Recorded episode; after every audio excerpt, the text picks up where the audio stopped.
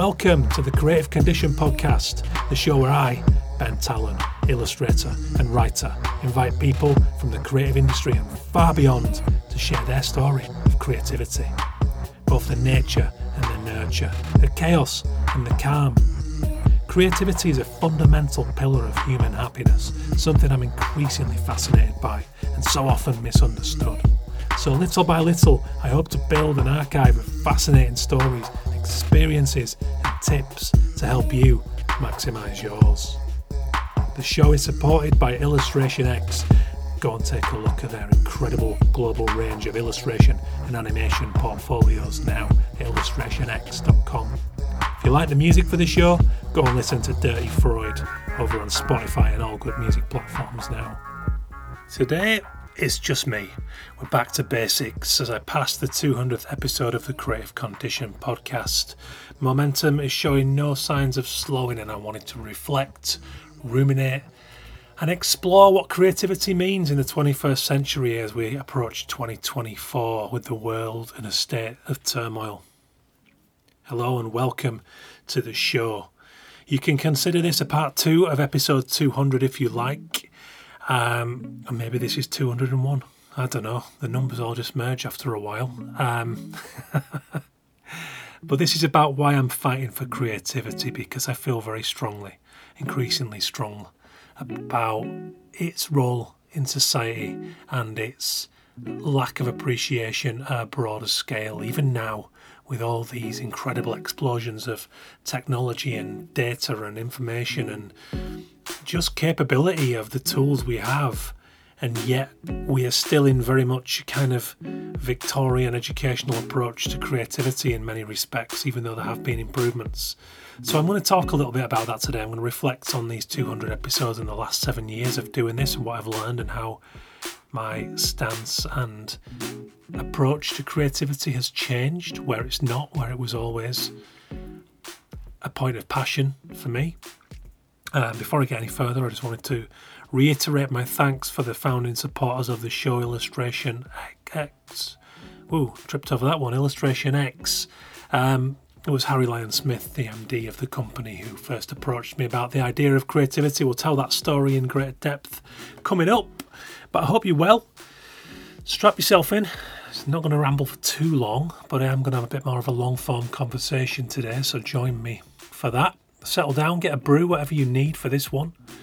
Um, as you'll know now, if you've listened to this show for any length of time, I am incredibly passionate about creativity, its role in society, in human happiness, in belonging, in our evolution and development, and um, sustainability as a species, because I think it's vitally important. So, 200 episodes, that's a lot of content. There wasn't the plan, there wasn't a plan on this. Um, so the this the roots of this, I suppose, go back to 2013. Obviously, they go back a lot further than that in terms of human creativity. But the roots of this show in this format, in a conversational, structured format, go back to 2013 when I deviated from my career as an illustrator and a wannabe music art director with Quenched Music back then um, I met a couple of people who were working on behalf of the campaign against living miserably, charity you'll know as CALM, who specifically work to improve male mental health. Male mental health because us guys often have a harder time in expressing our emotions and historic masculinity, I guess. You know, the whole stiff upper lip, boys don't cry. I found that tragic at the time because I was blessed with a network of people who enabled me to be very open and be very vulnerable from a young age, really.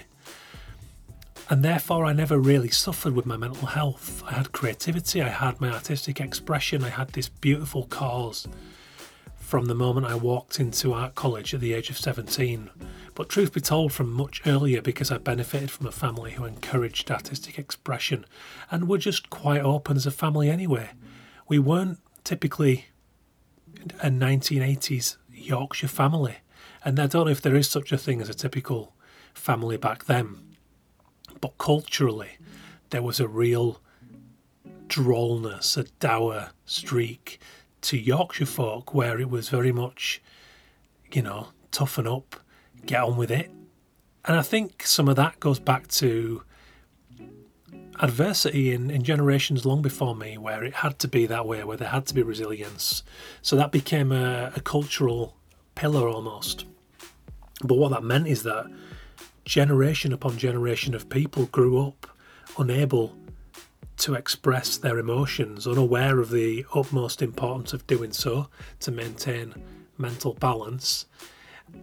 And therefore, that bled down to my generation, and we were, I dare say, we were a breakaway generation in that regard because we were the first to benefit from the internet and the broader exchange of information and knowledge about this stuff, about well-being, about mindfulness. And to this day, it's met with skepticism by certain, you know, corners of society. I suppose you'll see it online, but I was very different in that regard. I suppose. Oh, do you know, just like I said, just blessed with an abundance of people and a mother who was very sensitive. Going back to the first part of this 200th episode um, with Jen Granneman, an expert in introversion and highly sensitive people. We both grew up. Jen and I are both forty, as we learned as we as we talked on the episode, and we grew up in um, Jen in Minnesota and I in Yorkshire in the UK. We both grew up in societies that weren't particularly conducive to oversensitivity. You know, it was a case of people are too soft and you need to uh, get on with it and keep those feelings to yourself. So when I encountered this horrible statistic about male suicides being three to every female suicide, it broke my heart a little bit because I these thoughts, the this darkness had never really entered my life, save from the occasional low that we all get, and the odd bout of you know sensitivity leading me down um, overthinking paths. So I wanted to do something about that. So I approached Calm with my skill set and I said, look, if I engineer a campaign with myself and a few other creative professionals to explore the emotional benefits of artistic expression, would you be willing to make that a calm thing? And they said, yeah, absolutely, of course so. Uh, of course, that's, you know, people like you doing work around this topic and what makes this charity work. So, yes, please do it, put our stamp on it, and come back to us with what you've done. So without any budget, without um, any prior journalistic experience, never done a single interview, I went out and I banged on enough doors along with Danny Ellison, Danny Skerritt, who's also now known as Dirty Freud, uh, electronic musician and producer, and Sam Price, who was our designer on the campaign, along with my now wife Laura Tallon, then Laura Hawkins we banged on enough doors to get interviews with Stephen Merchant, Danny Dyer, ex WWE champion and Hall of Famer Mick Foley, design legend Ken Garland, musician Caitlin Rose, um, and many other people who were kind enough to give us their time. And it was very much as I suspected it was, in that the people who led with their creativity also benefited from great emotional wealth, much like I did and it set me on a trajectory of creativity being this beautiful human necessity that we need to use to understand and make sense and cope in the world around us. And it was beautiful. So that happened in 2013. And what I found was that this tendency to talk, I'm a talker, very much a talker. I have to manage, you know, not rambling too much, as you guys will be well aware by now. um, but here was this thing I was doing naturally. And when I took it into a professional structured forum that was interviewing people for this campaign, I found that there was a very natural, conversational, informal style to the way that I interviewed people. And it seemed to me that it put people like Danny Dyer and Stephen Merchant, who were used to being interviewed a lot, it put them at ease because there was something that was very, it was very informal. It was the only way I knew how because how else could that be without any journalistic training? And people opened up to me, and I loved that. And I got such a rush of positive energy from these conversations that I wanted to do more of it. Trouble was, when the campaign ended, I didn't know how or where or how, what that might look like. I've always been a curious human. And, you know, I've, now as I hit 200 episodes of this podcast and I'm about to launch this book Kickstarter, as you're listening to this episode, it will be live. It feels like the right time to reflect and consider on why I'm fighting for creativity and why I got such a, a buzz back then and why I've done it now for 10 years, as we'll get into a bit more how that came about. But one way or another, this book's going to be out in 2024, March, is my plan ahead of OFFF Festival, where I'm going to be interviewing Stefan Sagmeister live in the last slot on the Friday night on the main stage. It's very, very exciting and slightly daunting, but you know, to think it started from a kind of there's no budget, there's no one else to do the interviews. You are going to have to do this because you've got big ideas beyond your station, and now you've landed yourself in a position where these people have said yes to interviews. and that's what happened. So it was funny, but Around that same time, I'd also stepped out of my illustration comfort zone to start writing about the experience off the back of a particularly destructive quiet spell that I had in 2011, if memory serves. I came back from freelancing in New Zealand and I'd been working for my UK clients, and in the space of a month, I lost five out of my six core clients, which left me up shit creek financially. Thankfully, I was living in Manchester with very limited overheads at the time. We had a 300 quid a month flat. Um, that's my, myself and Danny Skerritt, for anyone who's read Champagne and Wax Crayons, the book that I was writing at that time and came out in 2015. You'll know him as Dirty Freud. He also provides the music for this show, which I, I adore. And I was able to scratch beg, steal, and borrow to get myself back up to an even keel where I was making an income. But the frustration that was brought about by that quiet spell resulted first as a, an angry man blog on Tumblr, ranting about the realities of freelancing. and eventually it was refined with the uh, diligent help of my editor, David Woods Hale, to get it over the line and get a book deal with Lid Publishing as Champagne and Wax Crayons, riding the madness of the creative industry. So that came out in 2015 and I was never afraid to let my creativity lead me, and I think that's down to my appreciation and my love of it, and just the stories that people would tell about these mazy journeys of creativity, whether they were rock stars recounting them on chat shows or autobiographies of people that I found interesting. I wanted that for myself. I didn't want to spread myself so thin that I couldn't make a living or I would be scattered. But I did want to explore and trust my gut instincts when it came to changing direction. And that's what I did, which was why Quench Music happened, why this Express campaign for Calm happened, and now, by this point, 2015, why Champagne and Wax Crayons made me an author. And just like for this podcast, there was no grand vision, and to a degree, there still isn't. But in the, in the midst of all of this, and across these 200 podcast episodes, I have found my life's calling, which is creativity. So it was initially called Arrest All Mimics, this podcast. Um, and it happened because after Champagne and Wax Crayons, people started to ask me to write articles for the likes of The Guardian and The Times to do the press for the book. And then I started writing for Design Week also.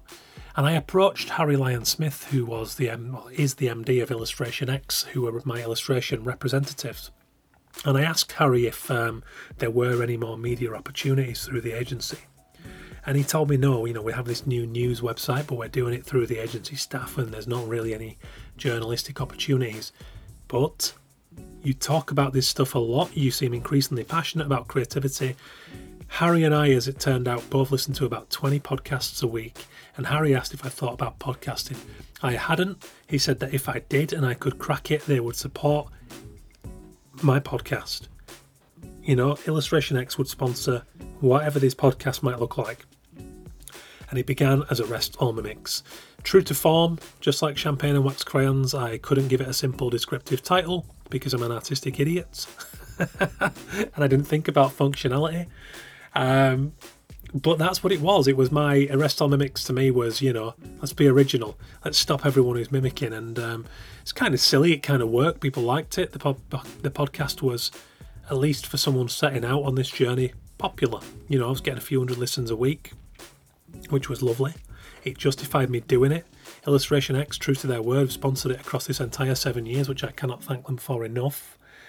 But here I am now, 2023, going into 2024, and I have a cause, I have a calling. I'm still a full time illustrator, but I'm in love with creativity. And that's what I want to do with my life. I want to champion creativity. I want to keep drawing. I want to keep being an illustrator. I want to keep writing. I want to be an author. But at the core of all of this, I want to make creativity more accessible for more people because it kills me that it's not already the case. Um, I believe that the abundance of resources and evidence to support the need for the teaching of creativity, and yes, you can teach the maximization of it because we all have it, should result in access for all. So self expression becomes second nature for every young person you know, healing those who've had a bad start, who haven't had parental guidance, helping those who have but still don't know where to point their lives. Because let's face it, which 15 year old does know where to go with their lives? We have to make a few mistakes, we have to make a few missteps, and there's way too much pressure on people getting it right first time around.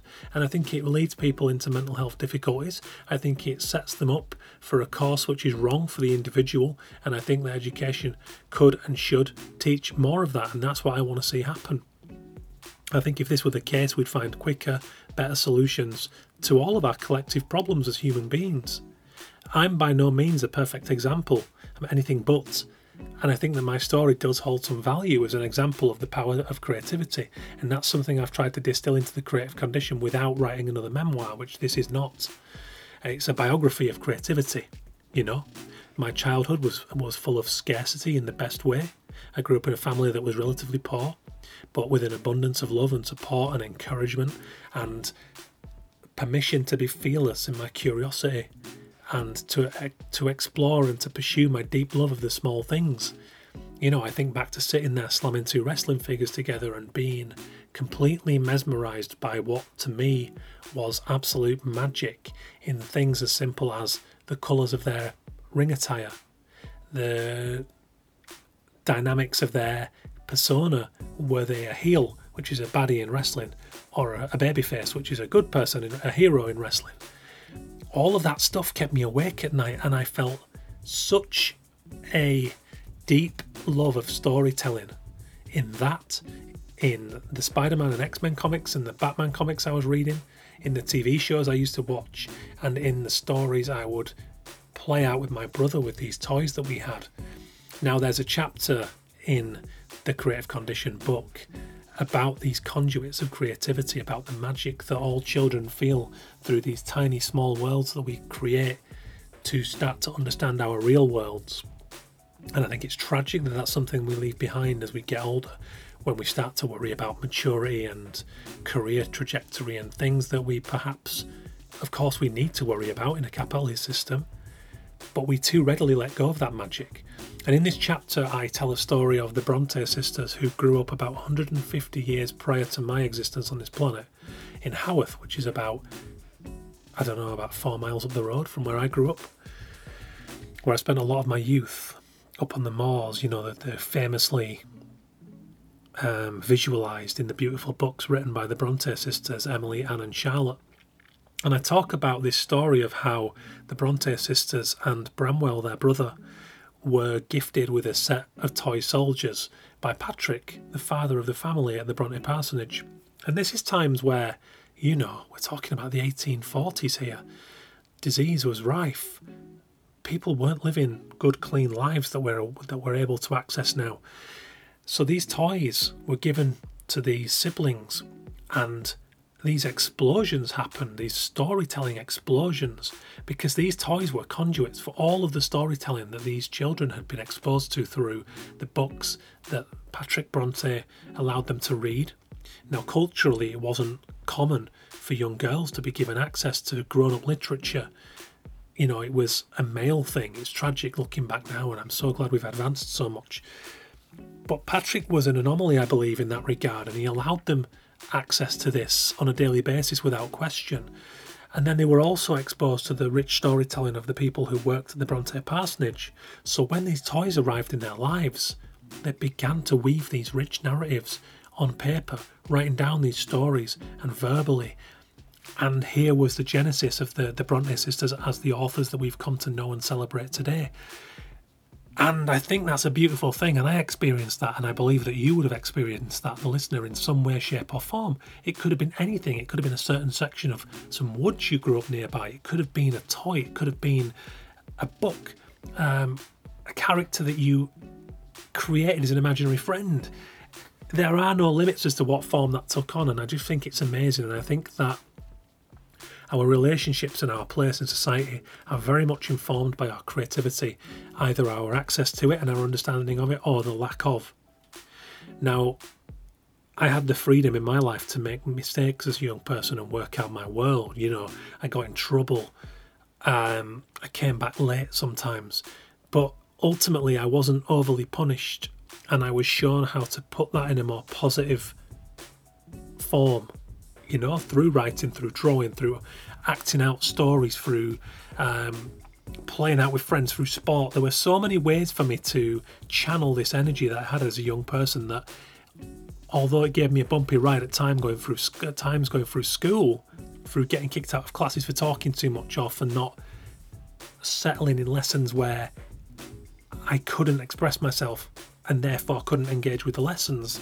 Um, while all that happened, it, I ultimately had the tools to express my needs and my desires. And to, for me to find art school, which was imperative, a vehicle and a space in which I could fully start to be myself.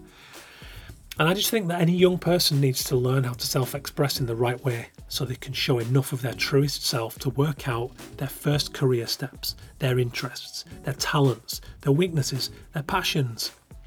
Because when chaos reigns and there's no structure to any of that stuff, and this can happen for many reasons. You know, it usually starts with the home life and family dynamics. So, for people who've not had good guidance or have come from disrupted families, there is a lot of chaos in the head. How could there not be? There's no trust of adults. For a big deep dive on that, go back to the episode with Bikestormz founders Jake 100 and Mac Ferrari because those guys have shown exactly what potential that kind of dirty, negative, naughty energy has if it can be shaped and steered. So it's vital that young people can let those raw emotions out in an environment that will harness them and transform them into rocket fuel with the help of caring mentors who can show them the right way to use it. But right now, it's blatantly not happening. Look at the mental health crisis, look at the youth um, trouble statistics out there, the, the cuts to youth budgets. I've, I've gone on about this a lot on this podcast, and I will continue to do so because it's really important. But the arts thanks to the age old distrust of the unknown, are once again marginalised and punished in academia and in the UK. We are in the midst of a major mental health crisis, and it's only going to get worse. It's down to a number of factors, but creativity can play a huge part in mitigating and turning the tide on that. I have no doubt. If I've come to learn anything in my lifetime, it's that it really must be at the root of the solution to those problems. And here we are at the same time, we have ready free access to infinite amounts of good content around psychology, well-being, mindfulness, and all aspects of the human condition. You go on whatever your chosen podcast platform is now and think of an issue that you've got an interest in, whether it's, um, you know, trans issues or um, anxiety or ADHD or, you know, psychology. The I've got doing an episode coming up on the gut microbiome. You will be able to type that in and find an abundance of resources from trusted people on that. And that is an incredible benefit of being alive today. Um, so there is work to be done when it comes to bridging the gap, I think, between the people who are doing this amazing work and the people who are not receiving it. It needs to reach more people, and that's what I want to do with this vehicle, The Creative Condition, this podcast, and the upcoming book. So it's a big part of the reason I dedicate so much of my time to the cause of creativity. Is to address that. My kids are going to grow up in, in a world where they are on the internet from an early age and on social media from an early age, far earlier than you and I if you grew up in the 80s and the 90s or even the early 2000s, maybe. They're going to need a strong sense of inner authority. They're going to need trusted self identity to navigate that landscape because it's full of treacherous and dangerous fronting, false personas of what success looks like, immediate access to traumatizing news stories, and all kinds of harmful content. It's not to say there's not loads of good stuff. I mean, I just talked about that, there is.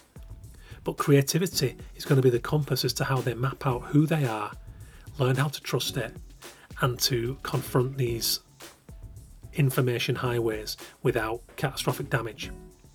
So when they start school next year in 2024, I'm going to be a right pain in the ass for the school because I want to know that the right values are being taught. I want to know that despite the curriculum, the heads of the school have got individuality, creativity, and self expression at the core of what they're teaching. And, you know, we had an open day at one of the primary schools recently, and it was very much at the heart of that. That was very encouraging to me that people were fighting the government decree to tick the boxes for Ofsted and everything else, but then to go, we've done that now, so fuck off and let us go and teach these kids how to be stable human beings who can fend for themselves in a confusing world. You know, um, if you go back to episode 179 of this podcast, I talked to Professor Anna Abraham, who is a neuroscientist and a psychologist specializing in creativity. And Anna is truly wonderful, a real force of nature. And she, when I asked her what her ambitions were for creativity, said that she wanted to see the advent of what happened in the 1980s when physical fit- fitness became something that everyone realized that they could do, that they had access and autonomy within. She wants to see that for creativity, and so do I. And I think that's very exciting because there's a growing number of people doing great work around this topic, and I'm just one. But I believe in it, and this is just the start of the work that I'm trying to do. So, I guess here at the episode 200 of this podcast, you might be asking why another book? Well, 200 podcasts and 10 years of active research, plus 35 or so years of unconscious observation, isn't digestible to anyone but me you can't just jump in and, and make sense of all that. So I wanted to distill everything that I've learned that makes me feel so strongly about creativity into a format that someone else could use as a cheat code for all those tricky early levels in terms of understanding your own creativity and what human creativity is. I started to write it in 2017, believe it or not. Um, I remember having a ramble to Joanna Henley, who you might know as Misled, Um, about this in a pub one night in London, and I didn't know what this book was going to look like. I knew the core themes I wanted to address. I had the very germ of the idea, and poor Joe had to suffer a boozy rant about what it might be. But I didn't know. So I got halfway through a manuscript and I sacked it off because it was trying too hard to be what Champagne and Wax Crayons was, which was a memoir of my own experiences. And there is a lot of that in this book but ultimately it's backed up by many, many other accounts of creativity and the science as well. So I scrapped it and I left it alone. And I, I, what I've come to realize now was that I needed to live five more years of life and studying of creativity to get somewhere close to a level of understanding of creativity to write its biography. That was the truth. And it was amazing because I've since done interviews with neuroscientists, with sensitivity experts, with nutritionists, with rock stars, with ex convicts, with theatre people, with Olympic gold medal winners, with firefighters, designers, artists, illustrators, elite level cyclists, uh, motorbike riders, curators you name it, I've done interviews with them all. And they've all happened since I started trying to write that book. And it's felt like an apprenticeship, and that's very much what it's been like for me. Um, and there's a chapter in the creative condition on the unconscious, quite a big chapter. And this is what happened. I was washing up at the sink, Christmas 2021, coming into 2022, and bam, the book just leapt out of my subconscious in a blank moment and announced itself as ready. That might sound simplified, but that's exactly what happened. So I sat down to write in January, and the thing hasn't stopped flowing since for nearly two years now. Uh, and there has been such flow to it flow is something that there's also a chapter on in this book. And it's been mesmerising to watch it unfold. And literally, I have been watching it. I'm a conduit for this. So whether you believe in, you know, the universe and that we're uh, tuned into something that's bigger than us, I'm not so much talking in a spiritual God sense here because I'm not religious. I'm talking about uh, electrons and about on a physiological level. We are you can feel it in your instincts. We are a part of something bigger, and I certainly believe that's the case with this work on creativity. I'm not saying it makes me in any way important, because it really doesn't. Quite the opposite, actually. It makes me a tool for something that I believe is outside of me, and I believe that humanity in this world needs to get over its to solve its problems, which is creativity. And I felt such a serendipity and a, and a flow when I was writing this book that was incredible. These people and these circumstances in my life would keep coming in front of me that would just give me another reason to write about creativity, another angle, another expert, another helping hand along the way. And it was just an amazing feeling. So call it the universe, call it purpose, call it the right direction, call it, you know, coincidence, whatever. It was hard to ignore its presence, and here we are today with a finished manuscript of The Creative Condition in my hand. You know, back in 2013 when I conducted those early interviews for Calm, I had only this vague sense of my creativity and, and human creativity at large, and yet deep down, without knowing what I was doing on a conscious level, I'd begun my conscious exploration of creativity. So it's very exciting for me now, a decade later, with what began as something quite heavily aimed at designers and illustrators, this podcast. While still very much for those guys, I know you're a big part of my core audience and I'm still one of you because I'm an illustrator, it's become an altogether bigger beast because this is a thematic take on creativity. You know, it's something every single one of us has that differentiates us from the animal kingdom. Um, it's not practical tips for better earnings or job applications. If that's something that it helps you with, then I'm delighted. Brilliant. I need it to help me with that because I'm skin. but it's an attempt for in great understanding and embracing of creativity in all its unpredictable glory to more people. You know, I want more logic. I want more. I want people to be able to pick it up and play. You know what I mean? That's that's the plan for this book. So while creativity cannot be controlled and it will always change, we can certainly lean into it and learn its ways. That's what I've come to realise, and that's what I've helped the examples of all these people that I've been interviewing and talking to I've been using their examples to flesh out my own and to create this storytelling vehicle, this book that I hope will make sense in a very understandable, digestible way that will help people better understand and better take control of their own creativity. So that's what the Creative Condition book is, and that's what this vehicle is with this podcast involved. You know, Champagne and Wax Crayons, my first book, started to approach some of the ideas within this book, but that was a memoir, a black comedy account, like a what's and all account of what building a career with creativity is like. So there's been a nine year gap between the two, and that was essential. It took that long to learn enough about creativity to dare to tackle the topic as a whole. And it's not a book presented as scientific facts. There's plenty of undeniable truths in it, I think. There has to be, I wouldn't have written it otherwise. But it is the passing on of a lifetime of curiosity about the human condition Creativity is the particular part of what we are as human beings that I've dedicated my years to.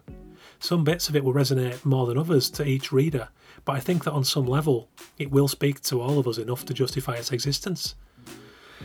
So now the question is, you know, as I launch this Kickstarter, why am I going independent and why do I need your help? If you believe in creativity for social good and well-being, then I hope you'll help me out by pledging.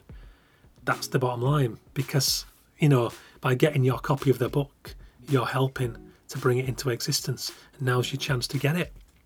And if you do so, there's a reward tier for everyone.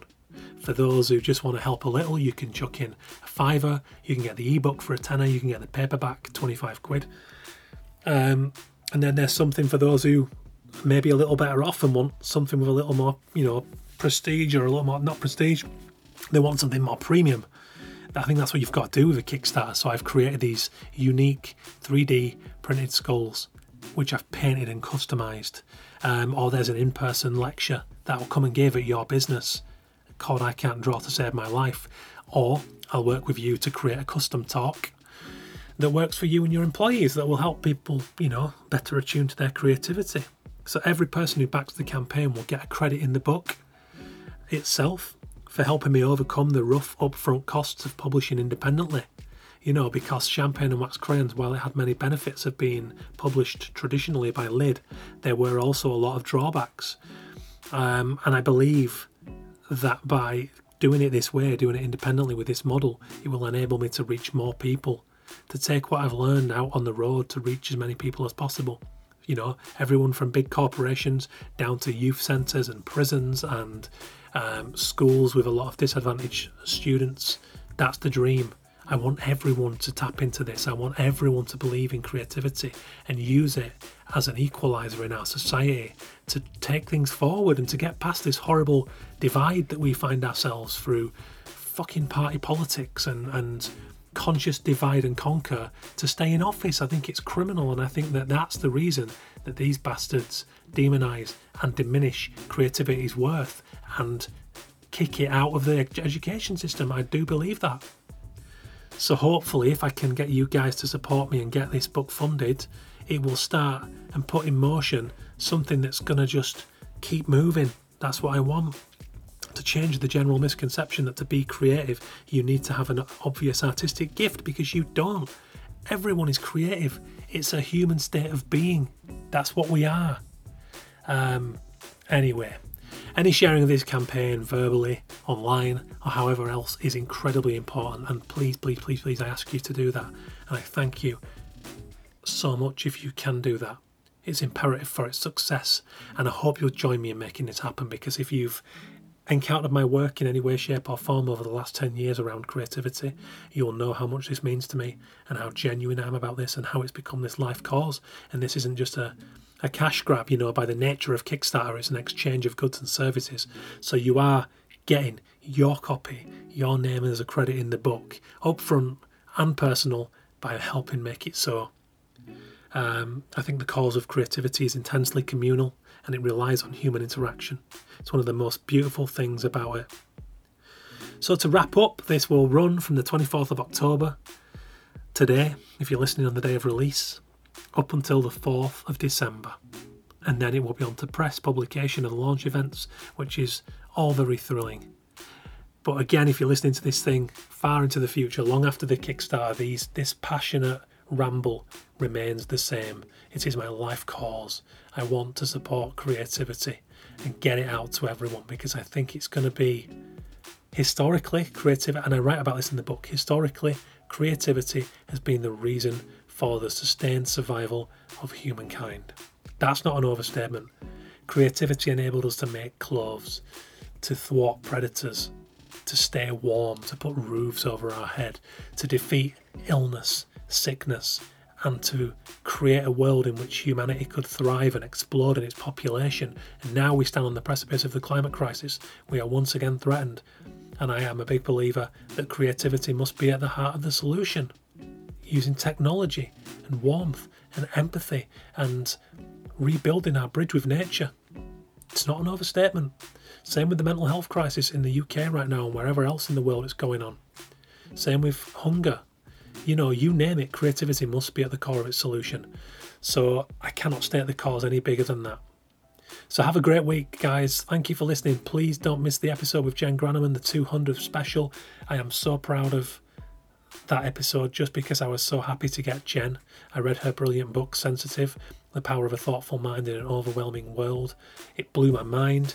I thought it was a long shot getting her on the show. She said yes almost immediately. I was made up, and there we had that chat. And also check out episode 199 with Stefan Sagmeister for a timely shot in the arm, a boost in positivity.